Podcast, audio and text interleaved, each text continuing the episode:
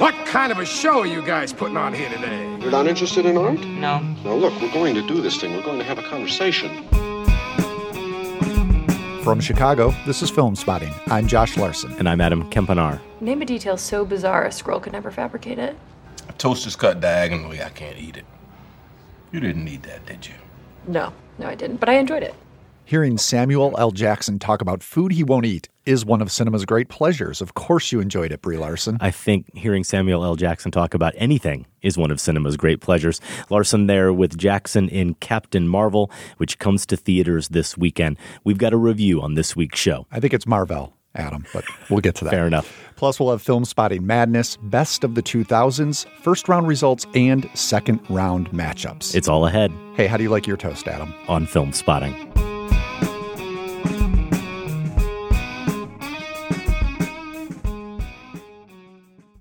Welcome to Filmspotting. We are fully in the throes of Filmspotting madness, Josh. If you listen closely, you can hear the screams of agony off in the distance. More on that to come. It is our fifth annual March Madness style tourney, which kicked off last week with 64 beloved films from the 2000s. After a week of voting, we are down to 32. We'll get to those results along with your round two matchups. There were a couple of nail biters in that first round, and at least one big surprise involving the fate of a Pixar film. Oh, I, I don't know yet, and I don't want to hear it. I don't want to hear which one went down. I'm hoping it's only one, actually. We'll see. All right. But first, 11 years into its cinematic universe, Marvel gives us a film headlined by a woman superhero. Is there anything else about the movie that's fresh? So you're not from around here? It's hard to explain.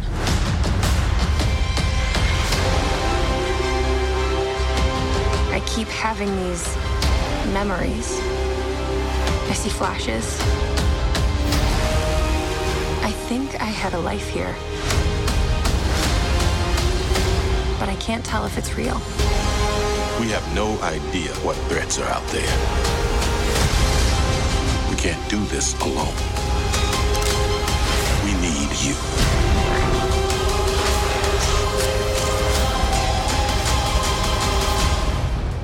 I'm not what you think I am.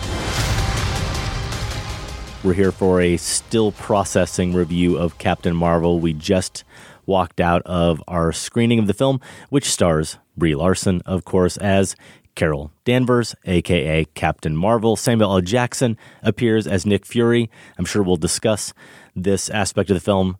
Appears in the movie way more than I expected him to. We both went into this movie completely blank, and I think I might in a shorthand way, describe this best as the Bourne Identity meets the right stuff. We have this element of amnesia. Carol Danvers doesn't really know her true identity, spends most of the film trying to discover that, in addition to discovering, I suppose, her true power. And then we get that flight and space aspect to it. In fact, it I was going to say name drops the right stuff at one point, going after my own heart. But actually, Yeah. we see the box for the movie, a VHS box of the film, because it's set in the mid 90s. I knew this movie had a shot with you when, Yeah. when that popped Yep. up. Everything was great after I saw that shot.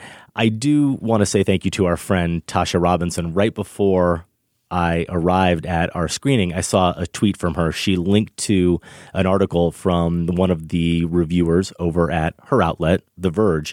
Shayna O'Neill is the writer. And of course, I didn't want to read too much about the film, but the headline caught my eye and the initial setup of the burden that has been placed on this film, I felt was something we could wrestle with a little bit here. O'Neill writes that, of course, this movie is notable because it's the first female led Marvel Cinematic Universe movie. It's taken a decade, it's taken 20 movies, but we finally got it. We needed Wonder Woman to pave the way for it, but it's here. And as O'Neill puts it, the movie faced the quote triple challenge of living up to past MCU films, proving a female led movie can make the company money, and squaring off against one of DC's biggest hits.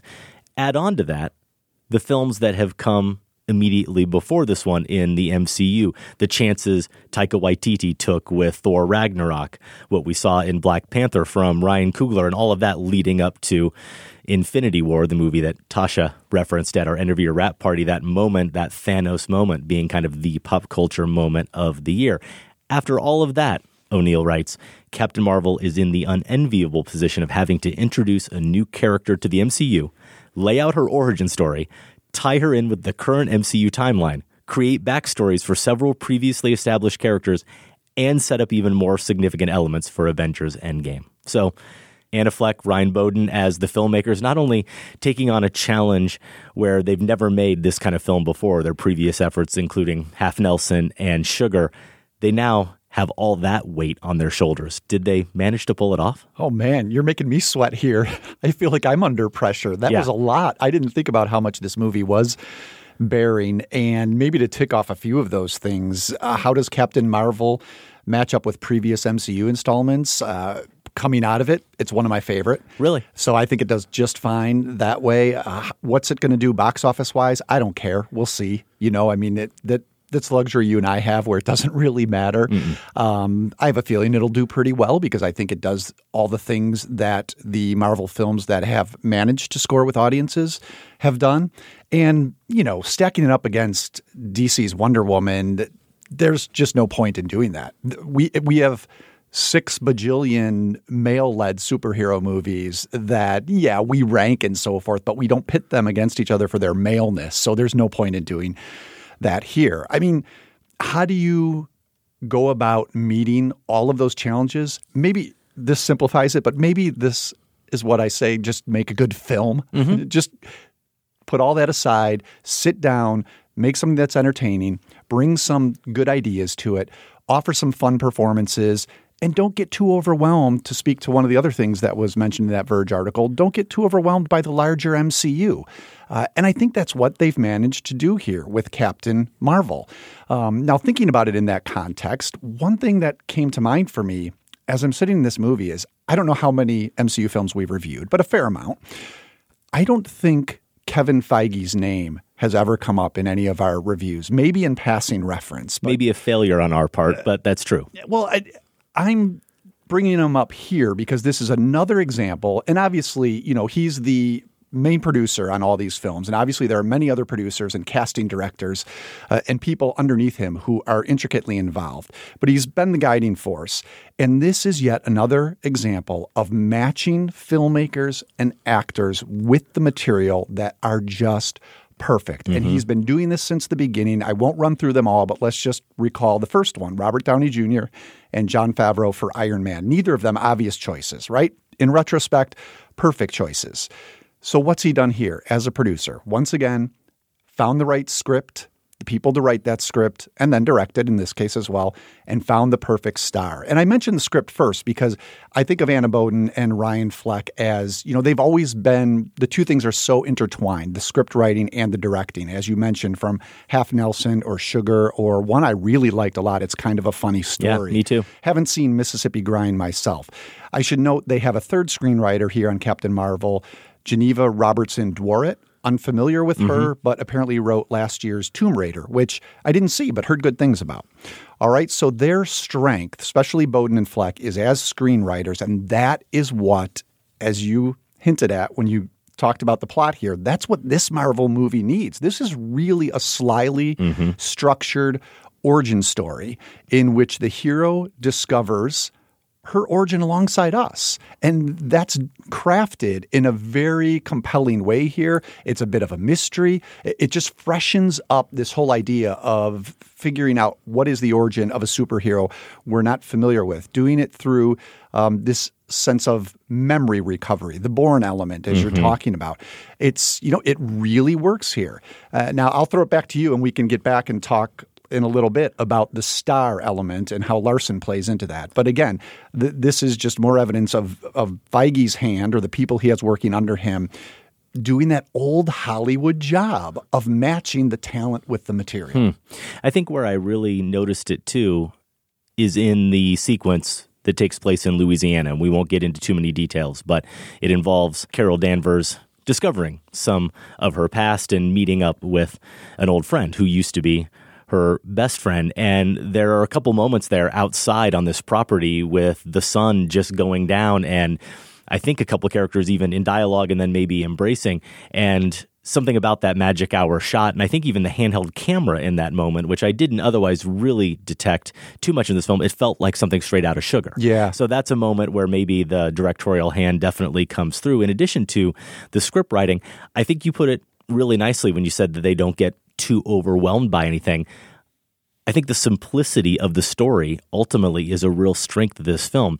When you sit back and actually reflect on the number of characters we meet and kind of the scale of it, it might seem bigger than that, but it's a pretty streamlined film. At its core, it really is this story of Carol discovering who she really is. Of course, there's a lot more at stake, and the stakes are what make this film, I think, so much fun to watch. There is the aspect of saving the galaxy to an extent, but it's really more about some of the individuals involved. And I think the character revelations here in this film are really effective. So I think we are pretty much in complete agreement on this. And I, I did. I just had way more fun with this movie than I ever imagined I would have. We were talking about it on our way in. I had pretty low expectations, and maybe that's a good thing, just based on what I had seen in some of those clips that were on Twitter and other social media. But I do want to ask you a little bit about how they use Larson. Yeah. In this movie, because I think about a movie like Wonder Woman, and you know what? Maybe it's not fair to just focus on that film. Let's talk about any film in the MCU that involves a lead character. Not an Avengers movie, but it's a Captain America movie or it's a Thor movie. So take any of those films or take Wonder Woman. All of them have some great supporting performances and some scene stealing moments in them, but there's never any doubt that whoever that title character is the movie belongs to them. And I do have to say, watching this film, I thought it was curious that Captain Marvel gets upstaged a lot by not only Samuel L. Jackson, hmm. but also Ben Mendelsohn and Lashana Lynch, who is the friend that she meets up with in those Louisiana scenes. And this is where you're supposed to jump in, Josh, and also point out that a cat steals a few moments as well. And I just don't know. Well, you may disagree with me, but I was going to say, what do we attribute that to? Do you just chalk that up to Samuel L. Jackson and Ben Mendelsohn being two of the most fantastically charismatic actors on screen these days who make everything they're in more fun? Coupled with the fact that Larson's character by design is mostly a blank slate? Or, oh, no. or is it something else? No, I, I didn't have that experience at all. I will say going in, I had reservation about Larson because I thought based on her previous work in stuff like Room or Short Term 12, where she's excellent. But I thought, is she going to be too earnest for this? Is she going to have a, a, quality of seriousness that isn't, uh, you know, the MCU, as dark as some of those films get, there's also, there are always moments of lightness to them as well. Mm-hmm. And I didn't, just hadn't seen that. Sure. And maybe I, I haven't seen everything Larson does. Maybe I just hadn't seen that yet. But for me, this is another example of Feige and the casting people seeing something else in her, knowing she could do something else. I think she's absolutely grabs this movie hmm. and takes control of it. Everything you said about those supporting players is dead on, though. I mean, Samuel Jackson is fantastic. It's great lines, but I also feel like he's purposefully deferential and allows her to have her moments as well. It's a buddy. It's comedy. never about him or his acting. It's never about him. Definitely, and, that's yeah, the and case. that's yeah, you're right. Yeah. It's not about his acting either. Mm-hmm. And Samuel Jackson has done that in other films. So it's interesting that he is a bit deferential here when it matters. Mendelsohn is crucial mm-hmm. because just when you think, and we have to dance around this a little bit, yes. the parts of the film that he's involved in are going to be the most boring parts of this movie. His performance turns them on a dime and they become very funny, quite entertaining, and almost a bit of um, you know self deconstruction too. When you think about the sort of characters Mendelsohn is usually known for, yeah, the cat's great too, but the cat's nothing compared to Captain Marvel here. She absolutely grabs a hold of this film, and here's how I would describe her. I don't think she's a blank slate at all. I think it's okay. You mentioned Lashana Lynch mm-hmm. as her friend. At one point, her friend describes her as smart, funny, and a huge pain in the ass.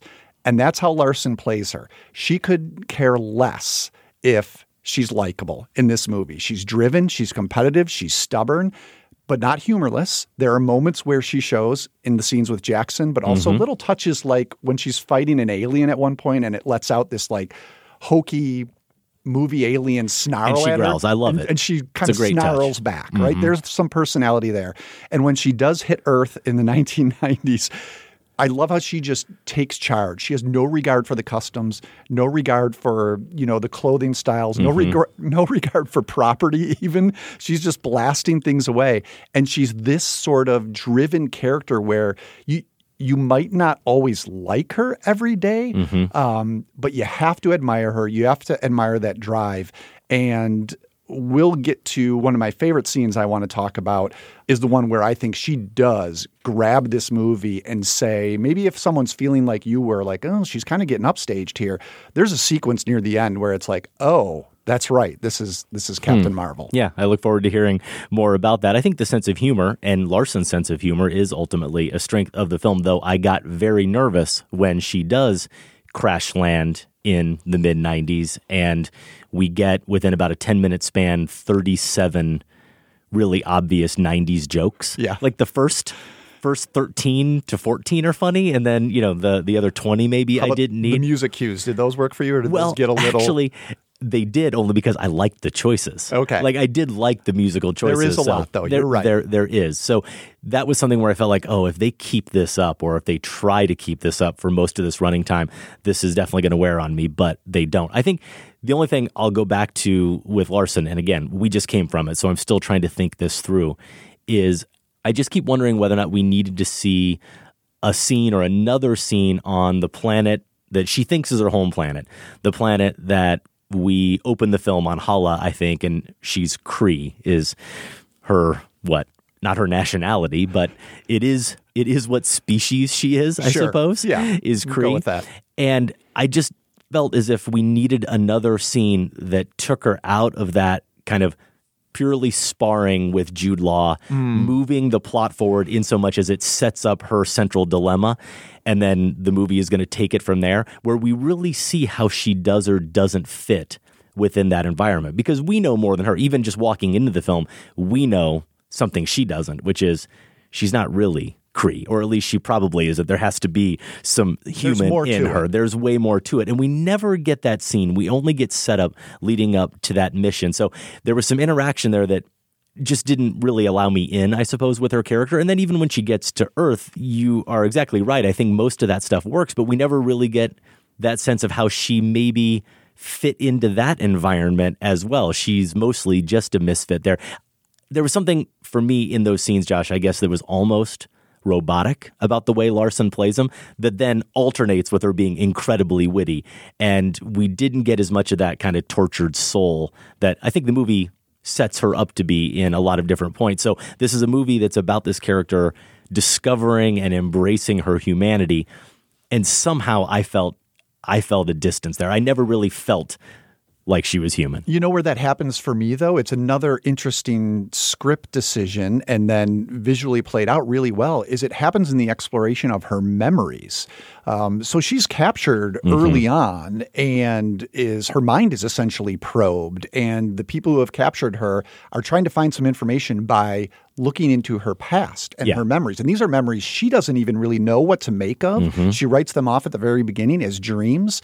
I think that's where we get a lot of that No, characterization of her. And it's also a motif that's interesting return to uh, a couple of times where her memories, the one I really liked is that instance I'm just talking about is very high tech. It's like m- space mind reading or something. Then in that Louisiana sequence you mentioned, um, her best friend's daughter brings out a box of old photographs Mm-hmm. and they start going through those. And that's like a lo-fi counterpoint to having her mind probed Yes. earlier. Here's where we're seeing who she was Yeah. in handheld photos. Sure. And I just Both like clever ways to move the story forward, but also give us backstory and give us character and, and answer Yeah. some of those some of those questions. I think maybe that for me that you were looking for. That's where I got them Yeah. in some of those sequences. Sure. Now, what about the action scenes, Josh? Because this is something that I know we constantly harp on. I think maybe a lot of people, even major fans of this universe, do. And here, I would say this is not maybe where Fleck and Boden were at their best. These are action sequences, and there are some that are very good. Don't get me wrong, but like so many films in the MCU, they end with these climactic showdowns that seem to go on forever, where there's a lot of chaos. And I do feel like a broken record here because we just do it all the time. I'm wondering if any MCU movie, and you've recently rewatched all of them? Yeah. Have you rewatched all of them? So have any of them gotten this right? I mean, I know Michael Phillips was on the show recently. We were talking about Black Panther, and that's one that sort of has a more quiet, intimate showdown, of course, Right. between Michael B. Jordan's villain and our hero, played by Chadwick Boseman. But then it also, of course, is within this context of this huge spectacle with bodies everywhere. So that's one that almost gets it right, but not quite for me. Do any of them? And Yeah, did this the- for you? The one that you know stands out to me always that does this right and why it's among my very favorite MCU films is Captain America: Civil War Hmm. because you do have Iron Man and Captain America just going at it um, with Bucky there as well. So it's like a three-person, very rooted in their interpersonal dynamics Mm-hmm. fight. I think that is where it's done best. I, you know, Captain Marvel probably splits the difference here. Where you are right, there is a space battle Yeah. um, that we probably don't need. I think also probably my least favorite parts of this film are the beginning. There's almost a military operation sequence at the very first third of the film Yeah. that is it's not rainy or darker at night like my usual complaint but it's very dusty it's Very a- dusty. there's a lot of dirt getting in the way well, they'll make up for the darkness later. I mean, Yeah. uh, every scene at the end almost is very dim. So that's not so great. And then there is also in the climax where Captain Marvel is taking on about four or five adversaries, and they all her basic power is that I can't wait till you tell me. I, I believe I heard the phrase photon blasts. Okay. Does that sound familiar to you? Well, she can do that with her With hands. her hands, yeah. Yes. This, this like huge amount of energy comes out of her hands. We won't explain why, because that was kind of a cool reveal. Sure. But all right, I'm going down a rabbit hole here already. Essentially, in this showdown, she's using this power she has, these photon blasts coming out of her hand, and fighting these people who are also, they don't have that, but they have these like light up weapons. That gets a little chaotic, Mm-hmm. as does the space battle. But let me say as a counter, Okay. and this is where, like, the movie could have just ended here, really, and I would have been satisfied. I don't know. They do feel the need, uh, whoever, maybe we blame Feige for this, they do feel the need to have these enormous battles in most of these films. But when she comes into her own powers, and this is also the sequence where she claims this movie Okay. and also claims her space in the MCU. Yes. And to me, makes the argument why the last Avengers film ended hinting at her. Mm-hmm. Uh, You know, what character could live up to that billing? Well, this scene made me believe it. And it's where she's been subdued again in the climax. She's Mm-hmm. being held down, and there's another instance of her mind being probed. Yes. And essentially, there's a couple of visual layers happening at once here. And I, I give Boden and Fleck credit for their the visual element they bring to this because at once we're seeing this battle happening inside her head where there's a confrontation. Then we also will cut back to the shots of her being subdued, yet she's growing into her power. She hasn't understood, as you said, her power mm-hmm. this whole film, but is finally coming around to understand that while she's being restrained. And then it comes together in this fantastic final frame that's very comic booky. What I loved about it, it was almost as if there were parallel frames going on here. We would cut back and forth to these different visual styles, and then they kind of submerged as they might at the end of a comic book page. Um, and that's all visual. That is, I think, action as well. And it also does a lot of character work. For me, it builds back into there's a running through line, and maybe here's where we'll get to the feminism question um, that she's constantly told she's too emotional. Yes. Which is interesting that you described her as robotic, and, and maybe that's part of a response to that. Um, but in this moment, it is exactly her emotions. It's her stubbornness and it's her anger that allow her to draw on that power and really grasp its full potential. Hmm. So there's character work being done there. It's visually amazing to me. And I could have been happy if the movie had just ended right there. Okay, so this is going to be tough because obviously we don't want to get into spoilers, and Yeah. we might just have to wait until we're off air to truly dive into the moment you're talking about. But I had a similar moment that honestly is one of my favorite visual moments in the entire MCU, and I hope it's the one you're describing, but I'm not sure that it is because there is after this scene. A whole lot more action. Mm-hmm. There is. Okay, so it sounds like maybe we're onto the same thing, but you're right. This whole notion they set up, I do think is really effective. That her weakness, which obviously is also her strength, is her emotion, and we do see in those flashbacks, which I think are are mostly effective, that she's always been told to go slower.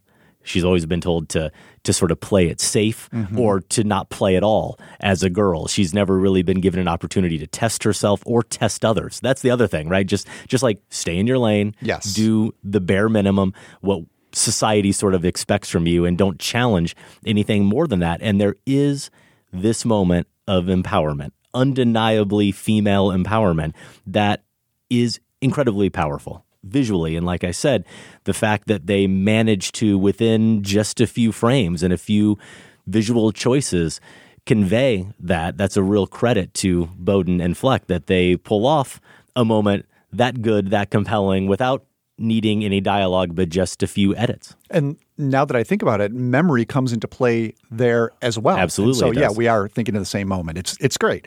Um, now describing it that way, maybe it sounds, if you haven't seen the film yet, like it's it's really pushing this notion of feminism. But I think it wears it pretty lightly throughout the film. It's Yeah. very similar to Wonder Woman in that way. The touches are there. It's definitely on the movie's mind, um, but it's not something it's going to, you know, shove out there and lead with necessarily. And I think that's much more effective. That way, when it does touch on it, it really works. And there are so many little bits of emasculation of men in this that are just passing glances. I think of one of them is one of those early 90s jokes. Uh, I'll just say it involves a True Lies poster. Uh, there's a Yeah. visual gag there that is, you know, There is. that works right into this theme without sitting on it too heavily. Mm-hmm. And of course, we we touched on the thing about emotions. You know, is uh, it, it's just incorporating the critique like uh, don't be so emotional that women are frequently told, and turning that upside down and, and making it an integral part of her character. That is Captain Marvel. We would love to hear your thoughts. If you agree or disagree with our takes, you can email us feedback at filmspotting.net. With the snap of our fingers, well, with the click of thousands of listeners' votes, 32 movies have already disintegrated in Filmspotting madness. We'll have all the results from round one of our bracket style tournament when we come back. Stay with us.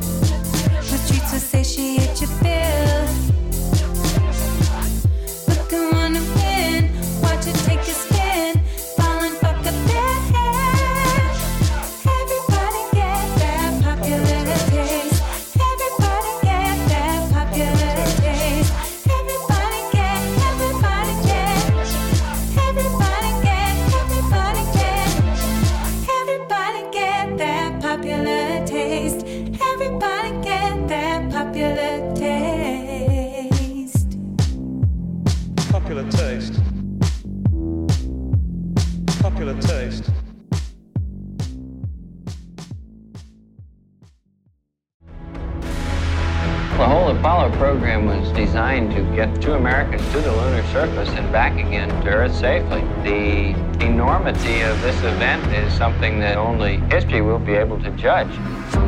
That's from the trailer for the new IMAX documentary Apollo 11. It's about NASA's first mission to the moon. Yes, also the subject of last year's First Man, the Damien Chazelle film. Some of the footage in this doc has never been seen before. I haven't seen it. Adam, you have. You made time for Apollo 11. What'd you think? Yeah, how about that? I just saw it yesterday. So as we sit here back to back movies about pilots and space travel, and I adored this film. Josh took all the kids to see this with me on a Sunday. Fortunate to have an AMC, kind of one of those junior IMAX theaters Right. that's fairly nearby, the closest multiplex to us. And I just saw so many positive comments about this movie on Twitter. Otherwise, I have to confess, it was pretty much off my radar. We needed something fun to do on Sunday, so I brought everyone to the movie, a movie shot 50 years ago. And this means nothing right now, but my favorite film of 2019 so far. The footage is stunning, and that's how it looks, the quality of the cinematography, but also where the cameras are and what the filmmakers were able to pull from. The director here is Todd Douglas Miller, and there are hundreds of examples I could point to, but there's one shot of one of the dockings that happens in space. You know, part of this rocket and the capsule that they're in has to come off and actually do a little turn in space and then redock with the piece that it just came off of. And you see the whole thing play out from a camera that's clearly mounted on the receiving ship. So when the contact and then the seal are made, we actually linger for a few extra seconds and you see the bolts shimmy a little bit hmm. afterwards. And whether it was totally deliberate or not, that choice to kind of linger there for the viewer, all I could think of was the tenuousness of it all. Despite the audacity and the incredible achievement that we're witnessing, it's still dependent on machines with parts and pieces that are made by men and maneuvered by men who could all fail. And you mentioned First Man. It's such a perfect companion and complement to First Man. I remember when we talked about that film, I noted that I really appreciated how Chazelle portrayed Armstrong in such an ambivalent way, that he wasn't this sort of stereotypical macho American hero. I said that I needed real heroes these days, imperfect people of action. And First Man definitely got it had action, but it also really focused in on the imperfect person there. And this film, Apollo 11, is the action. There's no narration, there are no interviews, there's no contextualizing, no trying to place it within this larger scheme of human accomplishment. It doesn't need it. It's just the actions, and not just the actions of Armstrong, of course, but Buzz Aldrin and also Michael Collins and the thousands of others who had to do their jobs, no matter how seemingly insignificant, in order to accomplish something of this magnitude. Those bolts, those were all put on by a person with a particular skill, probably very good at what they do, but nevertheless just a human being. And that perspective, what a group of individuals can do when they come together for a collective good, plus the coming together of citizens around the world, unified in their support and in their cheering this on, that shapes everything we see in the movie. And I mentioned that I was urged to see this film because of the glowing comments on social media. I kept seeing the word patriotic tossed around. And I get it. And I don't think it's a dirty word here at all. But I also feel like there has to be a better word for the pride one feels watching humanity at its finest that doesn't need to include jingoism.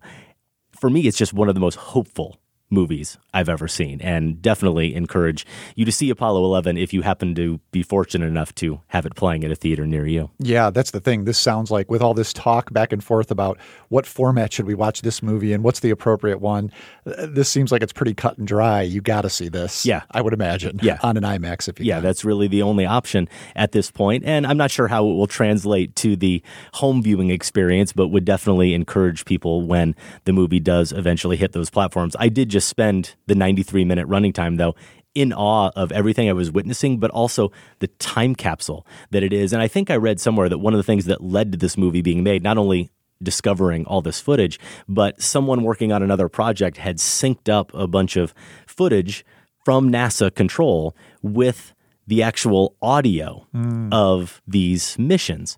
And there is something that kind of takes your breath away. I can't really explain it any other way than that. When you're watching these moments and we get split screens and we hear the communication going back and forth between NASA and the astronauts in space, and then it will cut to this shot and we're actually we're watching the guy. We're not watching an actor. We're watching the guy in that moment actually say that little line that otherwise maybe would just kind of be a throwaway on the soundtrack. Instead, we're seeing this this moment, this fossil kind of being dug up right in front of our eyes, and just the footage, to Josh, of all of the people amassing down at Cape Canaveral and the different faces we see, the home movie quality to it.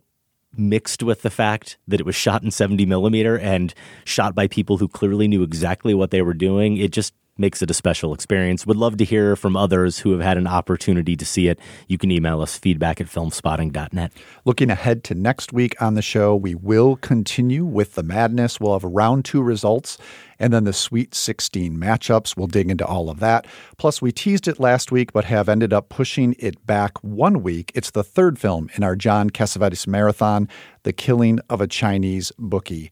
I have watched the 76 version already. So I guess Adam, we've so, decided. Well, you, you know, Yeah. you could watch the 78, right? That was the other one that was up for debate. Mhm. Um, maybe I'll get to the 78 too. Who Hmm. knows? And then we can really do, really dig into that Yeah. side by side. And then read the book too, Josh. Exactly. I've got some time here. We're going to finish the marathon the following week then with 1977's opening night. As we've mentioned, all of these titles are available to rent on various platforms or you can find them through your local library. If you want to check out the latest that's happening with the marathons, it's at filmspotting.net slash marathons. Did want to get to a quick note as it is our anniversary here on Filmspotting. Not going to spend a whole lot of time on it, not going to do any kind of big 14 year anniversary celebration. I don't even know what 14 years is, Josh. Well, is it the headphone anniversary? I'm not sure. Yeah, that's what I got you. That's what I brought. Nice.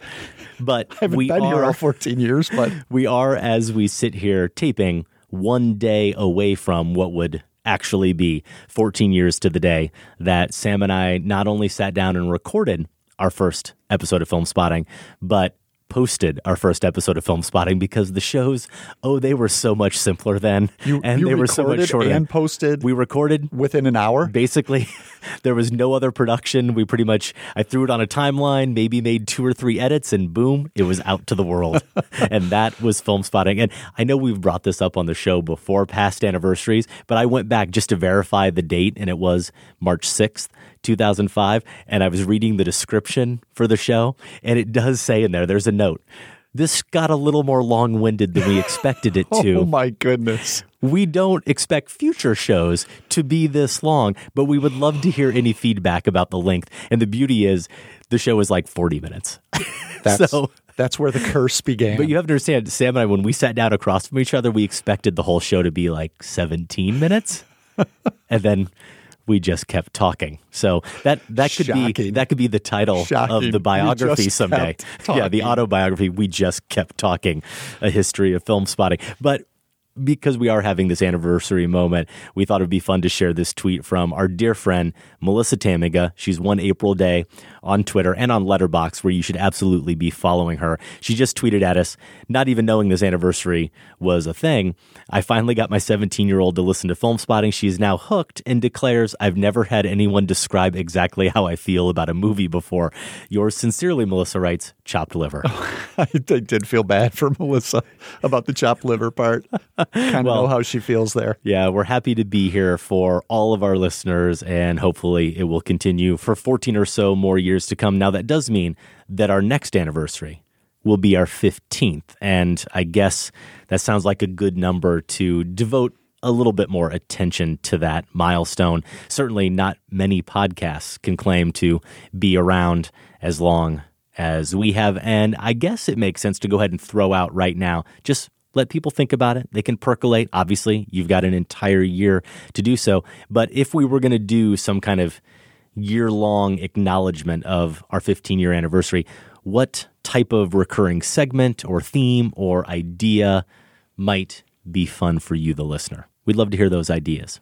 I have an idea, and we'll see what you and Sam think, but I'm sure our listeners will come up with many other good ones as they have been integral to so many segments in different parts of the show over the years. Is your idea to celebrate at the Cannes Film Festival? You know what? That's a great idea. We have talked about it, and we might just have to make that happen. Now, I don't know how much fun that will be for the listener. Oh, That I, might- I wasn't thinking about that. That might just be our fun. well, speaking of fun for our listeners, at least our local Chicago area listeners, we do love to give away free stuff, especially free movie passes. And right now at filmspotting.net, we've got admit two passes to an advanced screening of The Mustang. This is the featured directing debut of actress Laura de Clermont Tonnerre. She is in The Diving Bell and the Butterfly, that Julian Schnabel film, and it's about a convict who gets to participate in a rehabilitation therapy program that involves the training of wild mustangs. So the year of the horse Continues. continues. Josh, this is a movie that opens on March 22nd. The screening is right here in Chicago on Thursday, March 14th. So you can enter to get passes for that or the Hummingbird Project. Yeah, we have run of engagement passes to Kim Nguyen's The Hummingbird Project. This will start on March 25. Jesse Eisenberg and Alexander Skarsgård star in this along with Salma Hayek. The plot here a pair of high frequency traders go up against their old boss in an effort to make millions in a fiber optic cable deal. If Gwen's name sounds familiar, that's because he's the director of 2012's War Witch. And wait, there's more. We also have a Greta giveaway going on. This is the new film starring Isabelle Huppert and Chloe Grace Moretz. Yeah, this is a movie that just opened last weekend, directed by Neil Jordan. This giveaway was on our website, filmspotting.net slash events. I haven't seen the film yet, Josh, so I can't speak to these prizes. Obviously, inspired by the film. We've got a handbag. We've got a pack of gum. How about that? And maybe the big prize here a poster signed by Moretz, Huppert, and director Neil Jordan. Not bad for a prize pack there, especially if you have seen and enjoyed this movie. And we got a lot of entries. And it seems like there is a fair amount of love out there for this thriller. We are going to announce the winner now. That winner is listener Grace Wire. Congratulations, Grace. Email feedback at filmspotting.net and we will set you up with that prize pack. And again, more information about all of our giveaways can be found at filmspotting.net slash events. Okay, there's a way out. There's gotta be a way out. Look, here's something. Escape. I wonder what that means. It's funny. It's spelled just like the word escape. Let's go. Ah! Here's Brucey. That's a good pull there by producer Sam because it was a harrowing week for Finding Nemo. Its round one Filmspotting madness contest against Brokeback Mountain came down to a photo finish. Over 2,500 votes in this poll and most of our contests. Nemo v. Brokeback, Josh, decided by just nine. That's craziness. I know, it really is. Another first round match was decided by even fewer votes. And there was one legit upset that, yes, Josh, involved another Pixar film. Well, I, you know, I believe I voted against Nemo. Yeah, I was going to say, you didn't so help. I, can't- I can't blame anyone. You were the executioner but for most of these films. but I'm regretting that already. Yeah, all 32 first round results here in just a second. But first, a little bit of madness background. This is our March Madness style single elimination tournament. Listener votes determine who advances every week. We share another round. This year, it's the best films of the 2000s. We started with 64, actually, something like 77. If you consider all the play in matches, this week we are down to 32. Of course, we'll have a Sweet 16, Elite 8, Final Four, and then get to that championship matchup. We didn't have time on our last show to really get into this, and I'm not going to waste everyone's time here or try to prolong the suspense by really getting into the selection process. We'll just say we joke about it a lot. For you, Josh, it was very quick and easy. Yeah. You got to pretty much just look at the final I list. just don't get involved. For myself and It's the Sam, best way to save time. we did start with some best of the decade lists. So the AV Club and a few other outlets had a top 50 or a top 100 of the 2000s. But then when it came down to seeding and filling out the bracket, we relied on not our tastes, but our thoughts and expectations, our gauge of Filmspotting listeners, and really just thinking about cinephiles in general and their regard for these films. We also did look at Letterboxd because we felt like that was probably a good representation of our audience, and you could actually drill down and look at how popular films were by decade. So if there was a certain movie that we were trying to weigh against another film in terms of where it should be seated, we could look at Letterboxd and see how many more people had rated that film and if they rated it significantly higher. Now, that may have backfired against us a little bit because we might have actually put too much of an emphasis on a couple of films because of their Letterboxd ratings that we're going to see didn't really play out over the course of our voting. But for the most part, we emphasize the consensus best films of the decade over popular or even our favorites. There are some exceptions. We got in a few of our favorites, but we also left so, so many films that we love on the outside looking in. Yeah, for those who might suspect that we were only putting our personal choices in this mix or that you and Sam were, well, consider this. If you look back at episode 300, you did a best of the 2000s list. You and Sam did. Yep. You had Bourne Identity, Roger Dodger, Hump Day, and Infernal Affairs. None of those nope. made the bracket. Now, for Sam, some of his favorites that got shut out of the tournament 24 Hour Party People, George Washington, and Science of Sleep. Now, I can't complain because, as you said, I wasn't involved in the selection process at all. But some of mine that I might have personally lobbied for that didn't make the cut. Well, if you look at my top 10s from the 2000s Signs, The Weatherman, Volver, Into the Wild, The Promotion, and Where the Wild Things Are, all beloved by me. Not in this tournament. Yeah, and of those six, I think you just mentioned, we definitely considered where the wild things are. That was on a top 10 list for me. And Sam is a huge fan. Voltaire, strongly considered cut at the last second and into the wild also given some consideration. We will also note that six of the 10 films that won the best picture oscar in the 2000s also didn't make the cut. So no gladiator no beautiful mind no chicago no slumdog millionaire no million dollar baby. You could i suppose add in that there was no return of the king though it made it as a play-in. Our listeners decided that fellowship of the ring was the best film to represent that trilogy in the final 64. An important note here if you have been playing along, or if you're just now thinking about playing along as you listen to this, if you missed previous voting, that's fine. Join the fun now, but polls go live every Friday at midnight Central Time, so late Thursday night, basically, and they close the following Monday at noon. That means you only get three days to participate. You got to stay on top of this. You can follow us on Twitter for updates or subscribe to the Filmspotting newsletter. You always get the first shot at polls. That newsletter goes out Mondays at noon, and you can subscribe at filmspotting.net slash newsletter. But maybe the easiest thing to do, especially as we're about to jump into the first round results, is to just go to filmspotting.net slash madness filmspotting.net slash madness. All right, let's get to those first round results. We're going to do this in order from the biggest blowout to the closest margin of victory. So we start with Michel Gondry's Eternal Sunshine of the Spotless Mind versus Gus Van Sant's Elephant. We heard from Adam H. here. Elephant is a raw, realistic, and honest portrayal of tragedy that is, unfortunately, even more applicable 16 years later. It doesn't seek to give an answer for the cause of school shootings. It simply portrays life, complicated, often humdrum, and completely anonymous to those outside of our circle, and those lives being interrupted in a horrific and tragic way.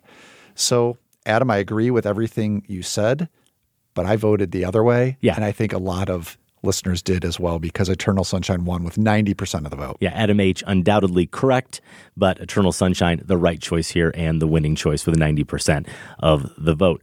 Sofia Coppola's Lost in Translation versus Claire Denis, Beau Travail, Adam Grossman, another Adam in Vancouver wrote in Last year, your wonderful Sacred Cow review of Lost in Translation was followed by a debate about what makes a movie worthy of the Filmspotting pantheon. Josh rightly concluded Lost in Translation was worthy of the pantheon, and well, Adam, you let me down. At the very least, give Sofia Coppola's masterpiece a place in round two of Filmspotting Madness. It's the least Bob and Charlotte deserve. Listeners apparently felt that way.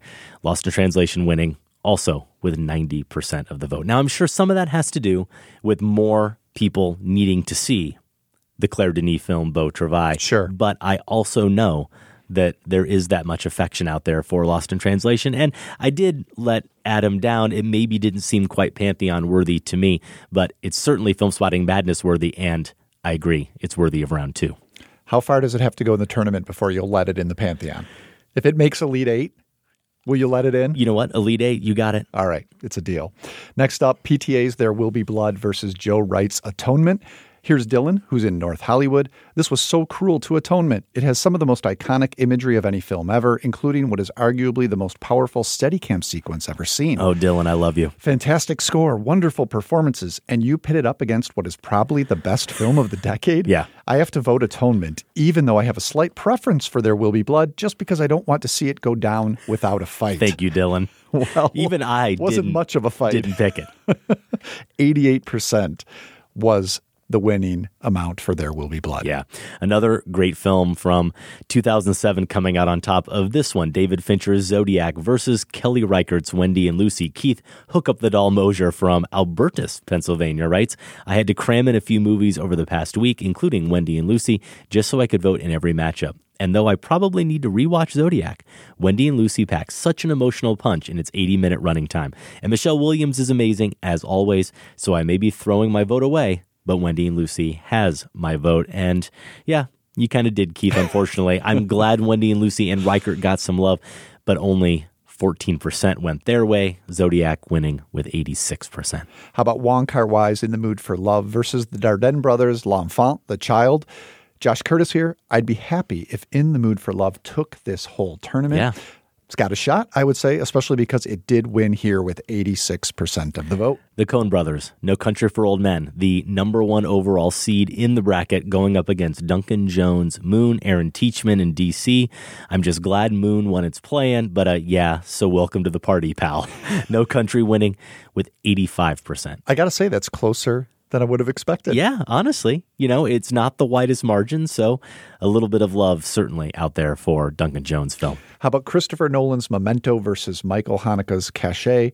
James Cobden said Memento is an expertly crafted jigsaw puzzle that clicks into place perfectly at the film's climax. Cache is an equally well crafted jigsaw puzzle, except the film's ending does not bring clarity and finality.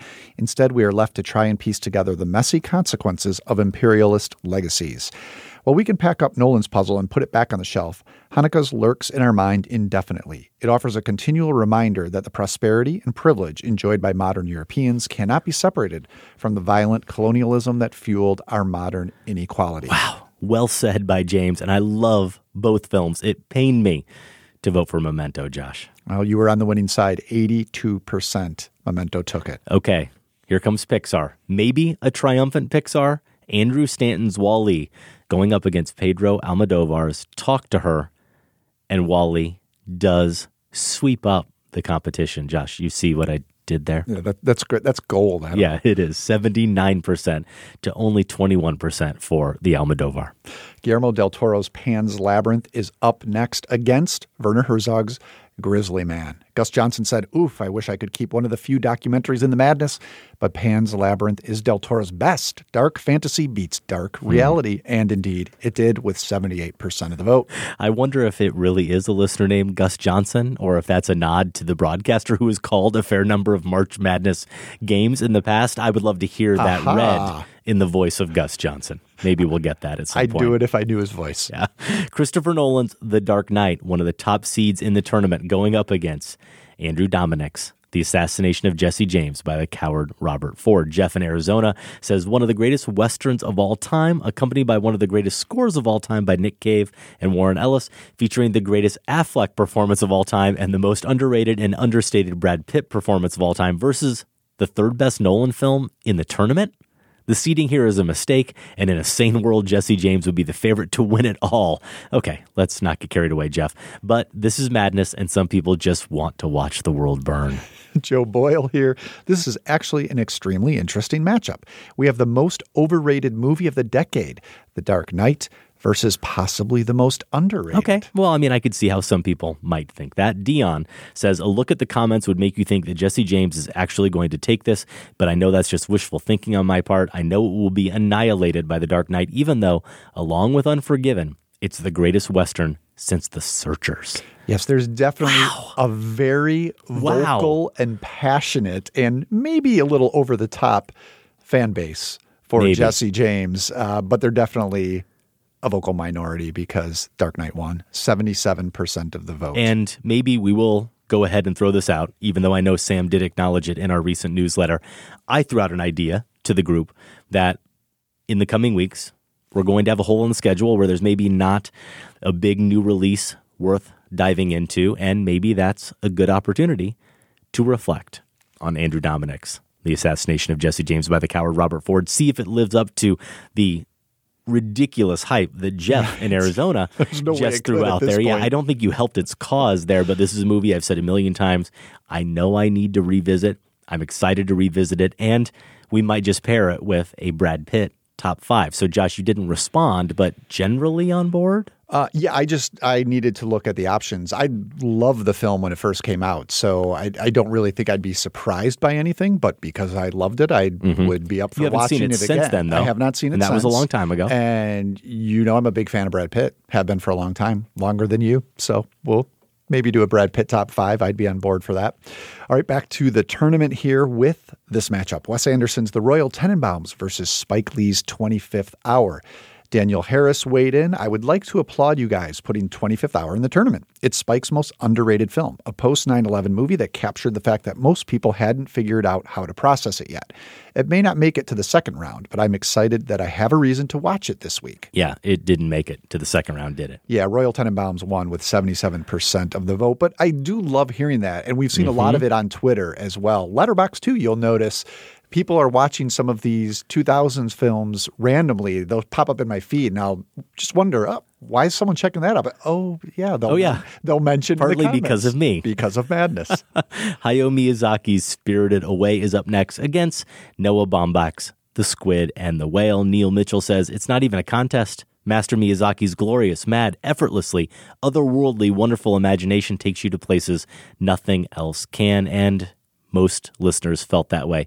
76% going to Spirited Away. And this is one you had clued me in on a couple of days ago that I had predicted wrongly, Yes. thinking that Filmspotting listeners went against my heart in this case. Yep. Would have preferred the squid and the whale, but no. And overwhelmingly they Yes. preferred. So I'm I'm proud of them for making the right choice. Sure, but it is But going also, to make you finish last There again. goes my bracket.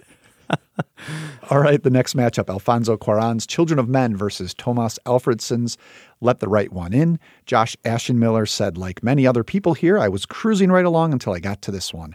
I have to pull out a tiebreaker. Final scenes. But even in the final scenes, it's a photo finish. Oscar and Ellie's train to a doomed future is just as effective and affecting as the rowboat crash.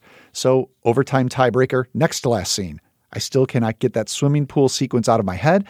I'm letting the right one advance to next round. Josh makes a good case. I do love that Alfredson film, but not more than Children of Men.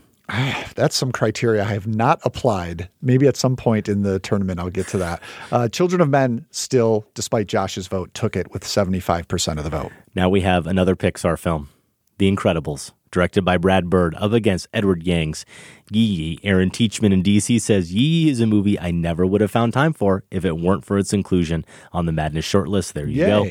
Its time in the contest will be brief, but I treasure every minute of the three hours I spent watching it. Now, maybe we live in an alternate universe like the one James Conan is suggesting we live in, and that's not the case with Yi Yi, Josh. James says, Boy, it's a good thing people only vote when they've seen both movies, or Yi Yi probably wouldn't make it to the next round. Of course, since everyone voting has seen Yi Yi, it's going to make it to the final four. James, I'm Yeah. afraid not. Not so much. Incredibles dominating 75% to 25% of the vote. So long. Farewell to Yi Yi. How about Tarantino's Inglourious Basterds versus David Cronenberg's A History of Violence? Mike H shared this. Am I alone in being a bit bewildered on why History of Violence is here instead of the other great Viggo Cronenberg collab from the 2000s?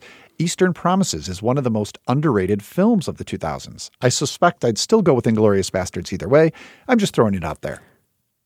Yeah, can't can't go with you. No, I think he's wrong. Yeah, he's wrong. Okay. History of Violence was my favorite film of that year. Eastern Promises, I liked. Yeah. Didn't make a top 10, though. No, sorry, Okay. Mike. Yeah. Doesn't really matter. As he suggested, though, Basterds won 72% of the vote. I appreciate the passion, though. My Terrence Malick's The New World up against Jean Pierre Jeunet's Amelie. We heard from David Hoffman in Queens. Overly cutesy, maybe, but man, if charm were weaponized, it would be this film. The editing and design are second to none, and the underlying themes of loneliness and connection elevate it far above the twee exercise and style. It might easily have been. The best thing about that description, David doesn't actually mention the title of the film. We know it's Amelie because he says overly cutesy, but otherwise talking about loneliness and connection and the twee exercise in style, that could apply to Malick. Yeah. Almost. It could almost apply to Malick, maybe not so much The New World as some of his other films, but this Not is a lot one, of weaponized charm in the new world. No, I suppose maybe not. Though Colin Farrell, I mean, you look up weaponized charm in the dictionary, I mean there's a picture of Colin Farrell. Yeah, but it's not him in the new world. Maybe not. So this one is our first sorta upset. These were very closely seated. Amelie was just behind New World, and frankly, Sam and I both thought it would win. So an upset, but not really. And it really dominated 72% of the vote over the New World. On moves Amelie. How about David Lynch's Mulholland Drive versus Donnie Darko? James in the UK said Donnie Darko has a special place in my heart, not least because it was one of the gateways that led me to discovering one of my favorite ever films. If you want a clue as to what that particular film is called, it rhymes with Schmel Schmal and Schmive.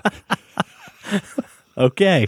We'll have to think about that one for a little bit, James. Mulholland Drive, or as James calls it, Schmal Schmal and Schmive won with 71% of the vote. Okay. Josh's beloved, Sam's beloved, the fantastic Mr. Fox. Yeah. Up against. You were talking some uh, Mr. Fox trash today on. Twitter. I was. Trying to get us riled up. Going up against Christian Mungiu's four months, three weeks, and two days. Zach from Melbourne, Australia says, You know, Fantastic Mr. Fox is exactly the kind of movie I'd watch to ease the pain of watching four months, three weeks, and two days. I've never actually had the courage to rewatch Christian Mungiu's film, but that is precisely because that pain, that discomfort, that unease has stuck with me. It's one of the most singularly powerful films of the decade. Meanwhile, no offense to Wes, but every film he's made is as delightful as Fantastic Mr. Fox. The unique nature of its gorgeous stop motion animation doesn't change that for me. Four months, all day. Zach, you nailed it. Christian Mungiu's film should have won. Didn't work out that way. That day is over. I'm sorry for you both. Mr. Fox wins with Yeah. 71% of the vote. Next up, Edgar Wright's Shaun of the Dead versus Kathryn Bigelow's The Hurt Locker. Here's Eric Hill from Fredericton, New Brunswick. Hurt Locker will probably rise in estimation as films about historical conflict usually tend to. But for now, all I can say is that I've watched Hurt Locker once and Shaun more than a dozen times, so I'll risk being on the wrong side of history to help save it. Well, you did help. Shaun of the Dead won with 71% of the vote to Hurt Locker's 29%. Quentin Tarantino's Kill Bill, Volume 1, up against John Carney's Sweet Innocent. Doesn't deserve to to get pummeled by Kill Bill. No. I mean, it never hurt anybody once. And Aaron Teachman says, we get to keep the once soundtrack, right? I mean, it's a theatrical musical now. You know what? I did think about that. Wow. That just because That's you're burning the question. movie for all eternity doesn't mean I can't still listen to Falling Slowly. So, you know what? I don't know. I voted Kill Bill. Sorry, you don't get to make the rules. I think we need to I need to let Sam judge on this. Oh. The soundtrack question. There's no way he wants to give up once. And I think he probably voted Kill Bill because actually, famously, Sam was a bit of a curmudgeon about once when we discussed it on the show. Yeah. All right. Yeah. But he's admitted his folly. We better just move on. Kill Bill did move on with 66% of the vote to Once's 34. Paul Thomas Anderson's Punch Drunk Love went up against Charlie Kaufman's Synecdoche, New York. Mike H said, I absolutely love both of these films. Hard choice. Ultimately, for me, it comes down to this. In a world without Punch Drunk Love, I'd still be able to watch roughly 10,000 other films about quirky outsiders finding love.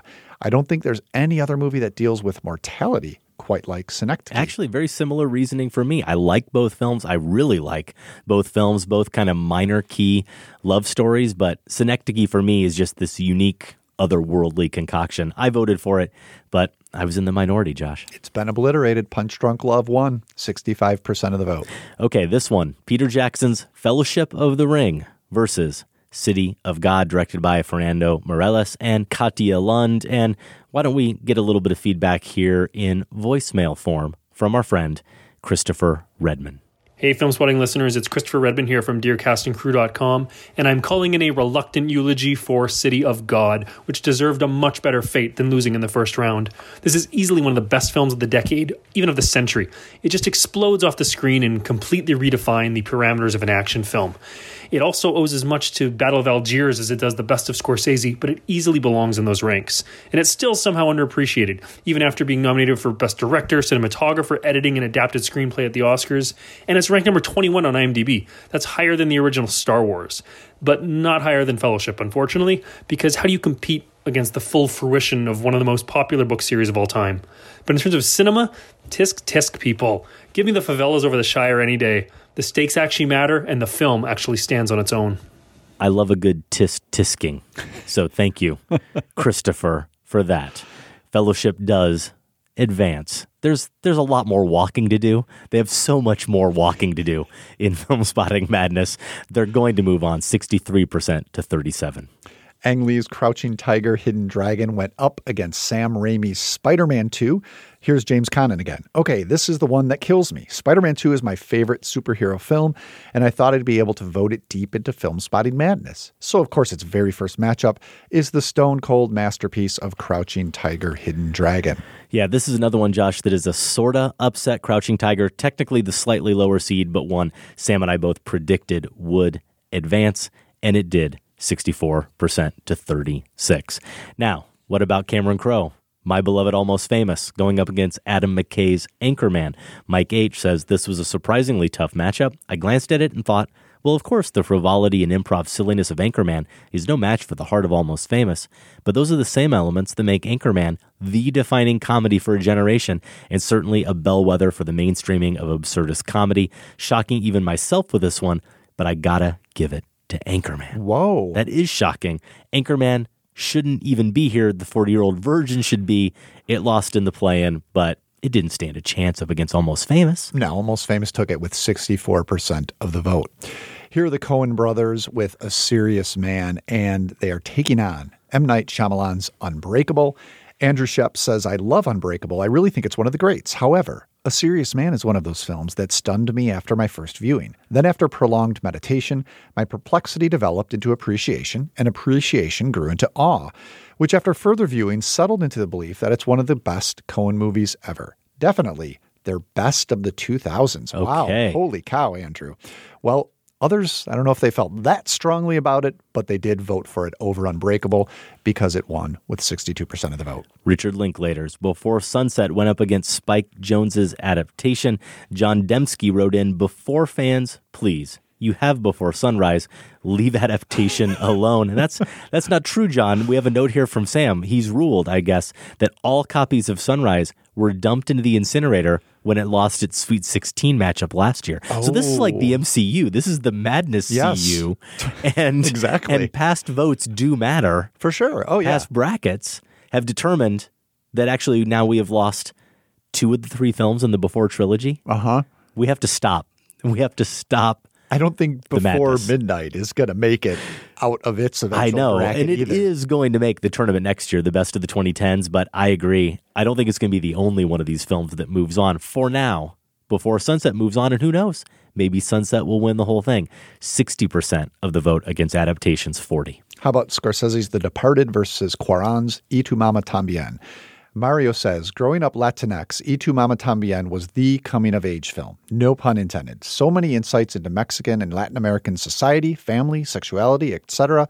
I'll watch The Departed anytime it's on, but it's just one in Scorsese's bunch. Huh. Listeners didn't feel that way. 59% to Y tu mama's, 41. Christopher Nolan, he's back in the bracket with The Prestige, going up against another Edgar Wright film, Hot Fuzz. Rachel Wiseman says this matchup makes me violently upset. Hot Uh-oh. Fuzz will always have a special place in my heart. It was my introduction to Edgar Wright, but The Prestige caused me to lie down and think about it for hours after watching it. I tried flipping a coin, but then after fate told me to vote for The Prestige, I thought, screw you, fate. and that's why I voted for Fuzz. I hope Rachel's okay. Well done. Here's Paige in DC. Hot Fuzz is visually inventive with whip smart writing and an incredible joke every 10 to 20 seconds. Comedies like animation consistently get short shrift in these kinds of competitions. And if both this and Sean get knocked out for more very important films, I am over it. Well, Yeah, the more I'm important afraid- film moved on. I'm afraid the Prestige won with 58% of the vote. Okay, closing out the bracket here with a few more. Rian Johnson's debut film, Brick, up against Darren Aronofsky's Requiem for a Dream.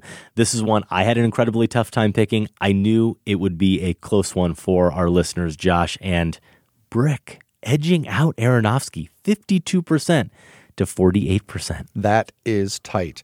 All right, here comes another Pixar entry Ratatouille versus Martin McDonagh's In Bruges. Mike H., Three Billboards was so god awfully terribly written that it retroactively made me go back and question everything Martin McDonough ever made. Sure enough, on rewatch, I have to say both Six Shooter and Seven Psychopaths didn't hold up too well. But In Bruges is a different story. It just works. Hilarious, a bit dreamlike, and morally challenging. Ratatouille is good fun, but I think it may be the least deserving of the animated films in this tournament. Hmm. Wow. Yorn Truyen says, While I admit to bias because my family lives there, Bruges really is a fairy tale effing town. How about that? Someone from Bruges writes in defending in Bruges, and this one is a full on upset. We didn't know how it would go. Ratatouille is a movie that honestly could have been rated much higher in terms of its seating based on our expectations for it. But because of the other Pixar films that were here, it got moved down a little bit. It didn't help. It lost to In Bruges, only taking 49% of the vote. This is just ridiculous. Adam. Yeah. I, I don't think I've ever been more disappointed in Filmspotting listeners. Really? And and we should I also voted say, in Bruges, so I don't Uh, care. Well, I'm sure you did. I expected that. Didn't it? Didn't Sam even just revisit in Bruges as well? Yes. and, and come away Not a fan. hugely disappointed. No, he didn't like it the What first are, time. What are people thinking here? This is a travesty. I, I, I, I, have lost all faith I in this know. tournament. We may need to hear from some more listeners as it tries to advance. Now, I do have to say this about In Bruges. I'm a fan of the film. I didn't think there was any scenario where I would pick it to advance in round one. I just don't love it that much. But Ratatouille, one of my least favorite Pixar films. So for me, it, it drew an easy matchup, unfortunately. 80 votes. 80 votes is ultimately what separated that Come on, one. people. Yeah. You're better than that. That brings us to Ang Lee's Brokeback Mountain versus Pixar's Finding Nemo. Here's Kevin Ryan in Detroit. This is absolutely brutal. I love both of these movies for different reasons. I returned to the theater three times to see Brokeback Mountain when I was in college. However, my vote has to go to Finding Nemo. With Nemo, Pixar reached a new level of excellence in both storytelling and animation. The voice acting, the music, and the design are all exquisite. It's a true gem of the genre and deserves to move forward to round two. Rachel Wiseman with some more gold here. I hate this. I hate this. I hate this. Why? No, please don't make me choose. Why? I'm, I'm really starting to worry about Rachel.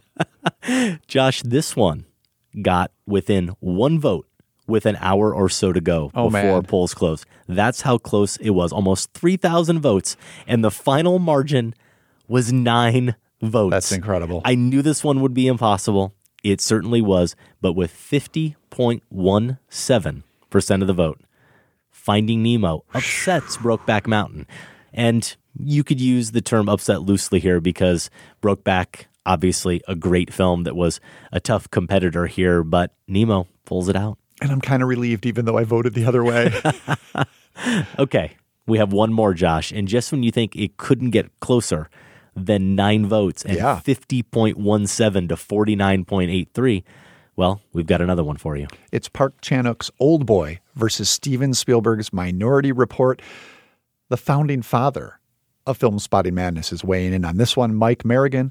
I've said forever that Minority Report is a film that wasn't given enough love in its time. I think the further away we get from it, the better it becomes. Well, listeners mostly agreed with Mr. Merrigan.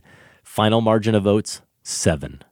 But with 50.14%, Minority Report takes down Old Boy. Never would have guessed it'd be that close, No, to be honest with no, you. me neither. That is crazy.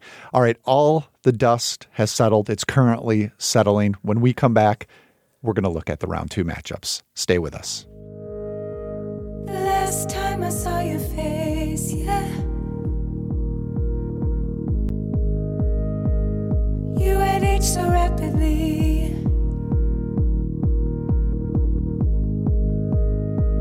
A little piece of youth remained, yeah.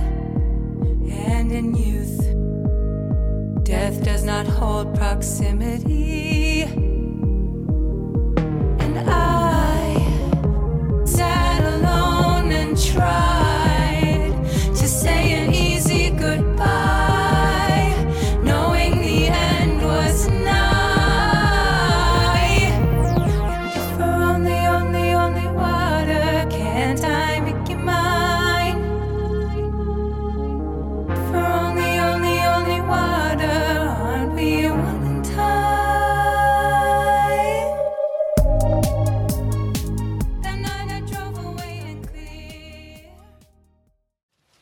Understand what you're saying, and your comments are valuable, but I'm going to ignore your advice.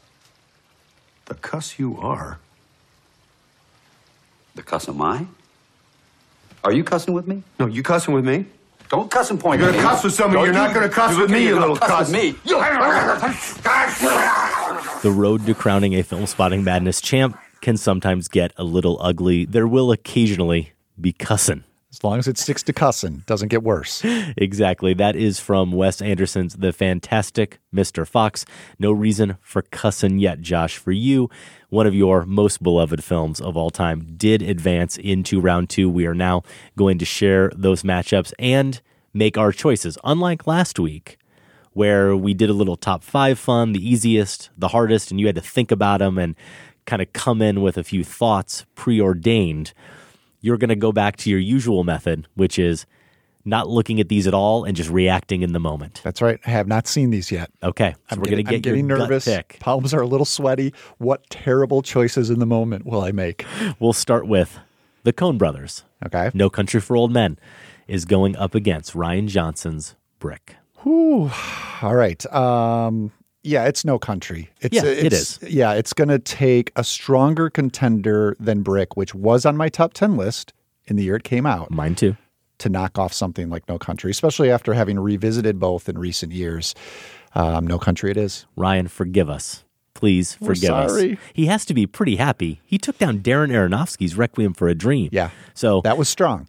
Strong competition already, a little bit of a Cinderella in this tournament, but it may not last for long. Our second matchup in round two Guillermo del Toro's Pan's Labyrinth up against Quentin Tarantino's Kill Bill Volume Easy 1. yeah, that's easy, for you. Yep. Pan's Labyrinth it is. Okay, pretty easy for me.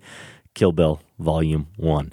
Wes Anderson, another easy one for you. And, well, I was going to say a split, but I don't think it is. Wes Anderson's The Royal Tenenbaums up against Cameron Crowe's Almost Famous. So Sam helpfully pulled some stats here, and I'm looking at this because I do, you know, this is Royal Tenenbaums for me all the way. But I was trying to remember how highly did I rank Almost Famous because I like it a lot, and indeed it was number five in my top ten list that year.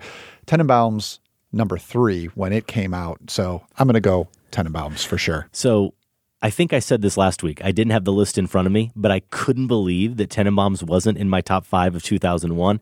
This is a list, by the way, the top five of 2001 that we shared on Filmspotting in 2009 as one of our year by year countdowns. At the time, these are the movies I rated ahead of the Royal Tenenbaums. In 2001 or 09? In 09, Looking back I rated 01. these films Okay. from 2001 as my five favorite of the year. Number five, In the Mood for Love. Okay. Amores Perros. Mm. The Wow. only, the only Wow. Iñárritu film I Hmm. like. Interesting. In the Bedroom, Todd Field's debut. That's right. Memento, Okay. and Mulholland Drive. Well, That's not a bad list. no. It's really not a bad list. I still love all five of those films, but Royal Tenenbaums would find its way ahead of a couple of those choices. I would probably have it at number three. Are, are you voting against Almost Famous here? I can't wait to blow people's minds. Are you really? But I am. This almost makes me as happy as when you put Isle of Dogs on your top 10 Well, just wait till we year. get to the fantastic Mr. Fox stuff. Oh, I can only ask so much. I know people are going to be disappointed. I can't imagine not having almost famous, but I love the Royal Tenenbaums and I think it needs to go on. You're, you're growing in wisdom as, Uh-huh. as you get older. Adam. Yeah. The next one. Hayao Miyazaki's Spirited Away. This one has to kill you, Josh, Ooh. doesn't it? Spirited Oh, Away. Punch Drunk Love. Going up against PTA's Punch Drunk Oh. Love. See, th- this is completely arbitrary and pointless, but what did I rate Spirited Away? Let's which I find think out. we which I think we noted last show. I don't think I saw it when it first came out. So I think I revisited it recently. Oh, arbitrary this is where star ratings are helpful. Spirited Away, for whatever reason, three and a half out of four on my site. okay, Punch Drunk Punch. Drunk Love is four. I still contend possibly PTA's best film. Oh, So come I'm going to have to go with Punch Drunk Love.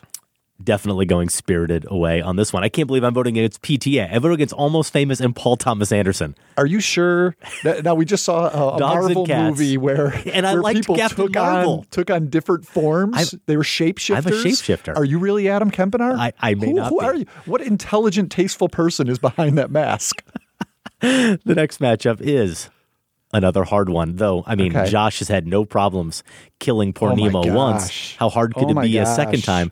Finding Nemo going up against Michel Gondry's Eternal Sunshine of the Spotless Mind. This is so hard. Adam, this I- isn't fair. The Can, echoes. can I can I vote against Finding Nemo and then have my memory taken away so I don't recall doing it because it's too painful? That would be nice. That'd be a nice way of going about it. It- it- you know, the echoes of me flushing Nemo down the toilet last week have been reverberating in my mind all week long. Sunshine was your number one film of me. 04. It was your number one film.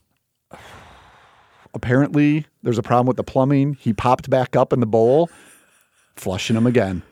Get Nemo, just get down and stay down. Oh, Eternal sunshine it is. yeah, that's where I'm going to. But let's move on. I can't think about Let's it anymore. talk about it. Lost in Translation. This is an easy one for you, Josh. At least there's an easy one now versus Shaun of the Dead. Yeah, I mean, I Shaun of the Dead is one of my favorite Edgar Wright films, so it's not incredibly easy. Uh, but I've already voted against it once in this tournament, so that band-aid has been ripped off against Lost in Translation. Not that big a deal. Yeah, Lost in I Translation think, it is. I think I prefer Shaun of the Dead, and that's my pick. well, of course you do. You're trying to keep Lost in Translation out of the pantheon, That's doing it. anything you can. That's it. Okay, here's a tough one for me Mulholland Drive versus Crouching Tiger, Hidden Dragon. Yeah. Um, Crouching Tiger, I will vote. But again, the caveat being, haven't seen Mulholland Drive since I think it came out. Yeah. You really need to I know. remedy that. But it, it's making this voting easy. I can guiltlessly vote against it. yes, as long as you're okay with making the wrong choice. Mulholland Drive is the right choice here. Okay, finally we get to it. An easy one for me.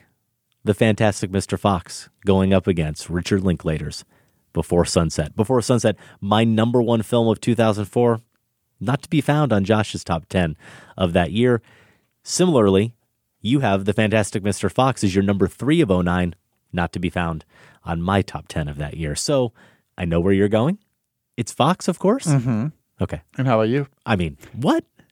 See, this now this is the Adam. Yeah, I, I'm, I I'm- know. I'm, going to vote against Linklater and Ethan Hawke and Julie Delpy and Nina Simone. No, I'm not. This is the Adam I know in question. There will be blood Mhm. up against the overly cutesy but wonderfully whimsical Amelie. Yeah, I'm gonna have to go blood here. Daniel Plainview would think- never would never be able to abide Amelie. No, not at all. Blood And, it is. Yeah, that's my vote as well. In the Mood for Love up against Memento. So this is a 2001 bloodbath. Christopher Nolan up against Wong Kar Wai. Easy one for me. In the mood for love. Come on, it, just do it. It's right. It's correct. You know it's correct. There's other Nolan. I think I do know it's correct. I'm going in the mood for love. Nice. And here we've got Christopher Nolan. You're right. He's still in the tournament, but maybe not for long, Josh. Going up against Zodiac is The Prestige. Yeah, and, and see, for me, this is where I can, in good conscience, vote for Nolan. I love the Prestige. You love it. a lot, and I like Zodiac, but as I mentioned last show, not fanatical about it, like most people are. So you're Yeah. going Zodiac, I'm assuming. Yeah, I'm definitely going Zodiac, kind of fanatical about it. The Prestige is one that I did appreciate, very positive on, but need to watch again. Children of Men, Alfonso Cuaron going up against In Bruges. This is an easy one. This is an easy Well, one. Well, it should be, but all those maniacs out there who think In Bruges is some sort of masterful achievement. Josh just went Charlton film. Heston on you. It's a fine film. It is a fine film. It has some entertaining moments. Yeah, it should not advance over Children of Men. Not a chance. No, please I don't, don't do think it. it, will. I don't think Please, it will. How about The Dark Knight versus Why So Serious Man, the Coen Brothers? Wow, you're on a roll tonight. On a roll. this is just fantastic stuff you're giving me. Uh, Dark Knight. I underrate Serious Man. Probably do. Uh, I know You most do. people love it as one of, as we heard from a listener, one of the Coen's best. I just don't feel that way about it. Um, and I think The Dark Knight holds up, especially after our Sacred Cow revisit last year. It definitely holds up. This is a really tough one, but yeah, A Serious Man is one of my favorite Coen Brothers films. So I'm picking it. I have two Coen Brothers movies advancing. We get back to another Pixar movie going up against Martin Scorsese's The Departed is WALL-E. Josh, WALL-E, an easy choice for you? Uh, no, not incredibly easy. I, Sam's notes, I'm seeing if they'll help me here. So, WALL-E was my number six film of 2008. Didn't make your top 10 that year, Adam. The Departed you had at number two of 2006. Loved it. I hit it at number five. So, they're about, e- that's essentially saying they're even. So, Yeah. I, it's uh, WALL-E. Okay. No logic, No logic. rationale, no criteria. Yeah. WALL-E. I do love WALL-E, but I love The Departed more. Inglourious Basterds up against Yeah, Minority it's easy, Report. the other one. Really, it's it's that simple. Oh, yeah. It's Minority Report. Yeah. It's, Even if yeah. it's in Bruges. Min- well, oh my gosh. Don't put me in that nightmare world. If that ends up happening, I may just have to quit.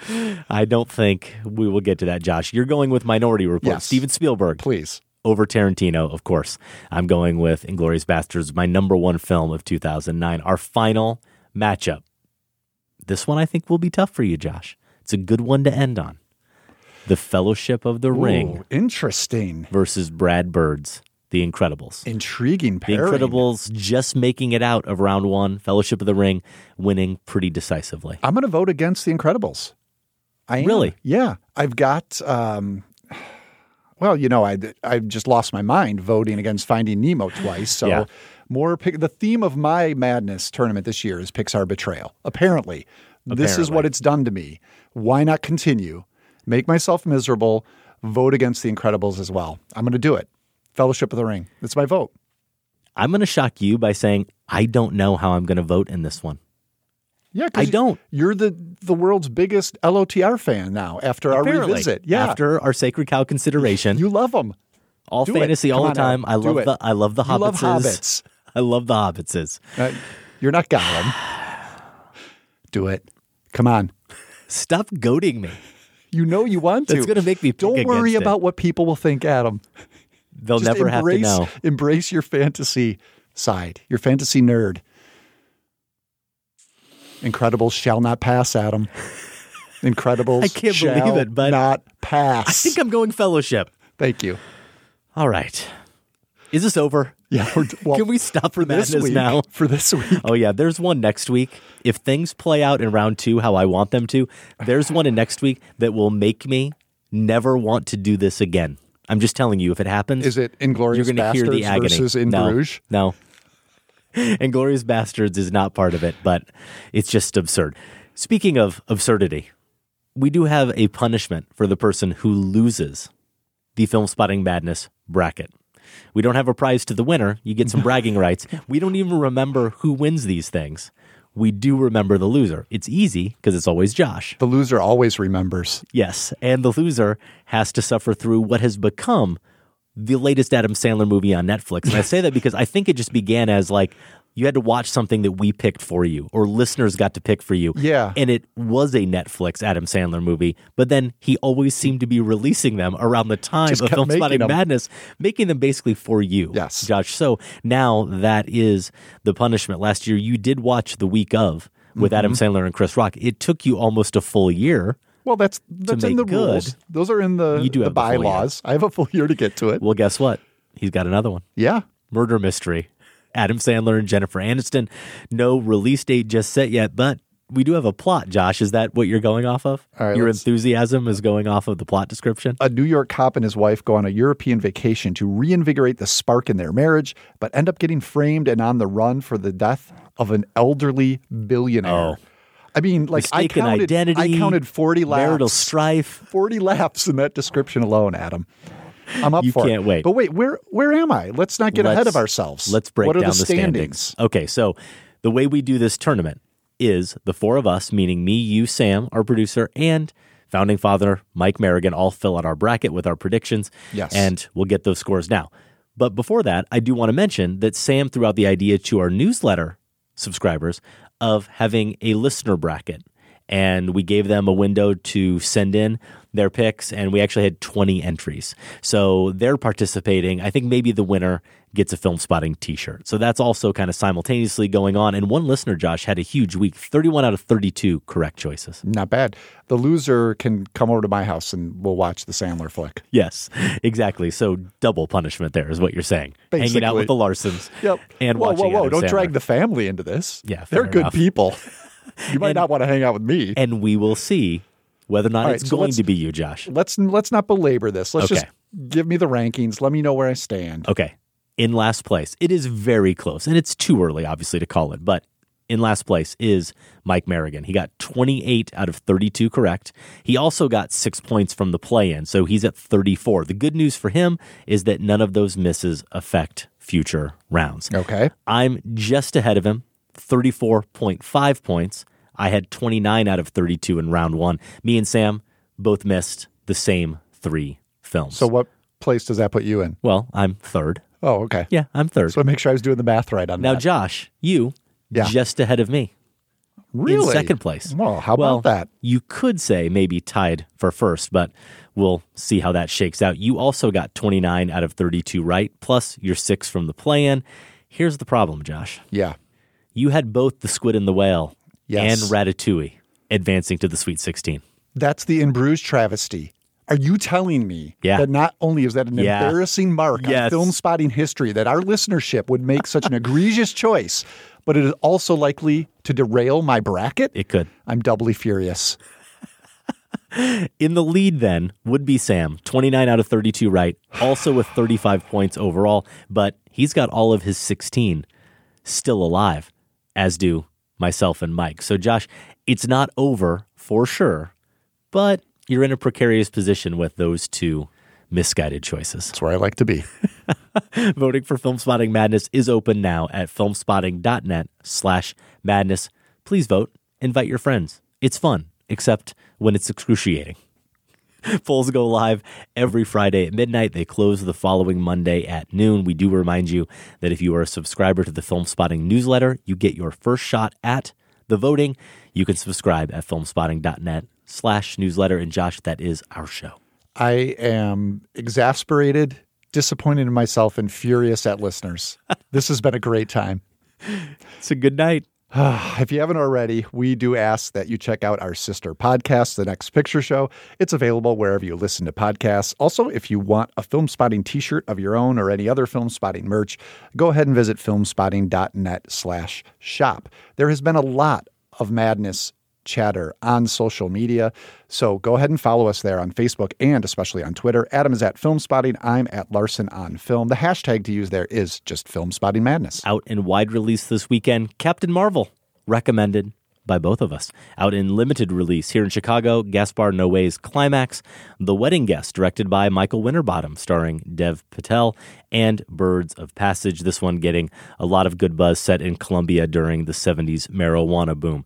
Next week on the show, we're going to talk about a film that some of our favorite critics are calling the best film of the year so far Transit from Christian Petzold, who did Phoenix back in 2014 and Barbara in 2012. Of course, we will have the second round results and Sweet 16 matchups for Filmspotting Madness and the third movie in our John Cassavetes marathon, The Killing of a Chinese Bookie. Filmspotting is produced by Golden Joe Deso and Sam Van Hallgren. Without Sam and Golden Joe, this show wouldn't go. Our production assistant is Andy Mitchell. Thanks also to Candace Griffiths and the listeners of the Filmspotting Advisory Board, and special thanks to everyone at WBEZ Chicago. More information is available at WBEZ.org. Our music this week is from Teen, comes from the album Good Fruit. More information is at teentheband.bandcamp.com. For Filmspotting, I'm Josh Larsen. And I'm Adam Kempenaar. Thanks for listening. This conversation can serve no purpose anymore. Goodbye.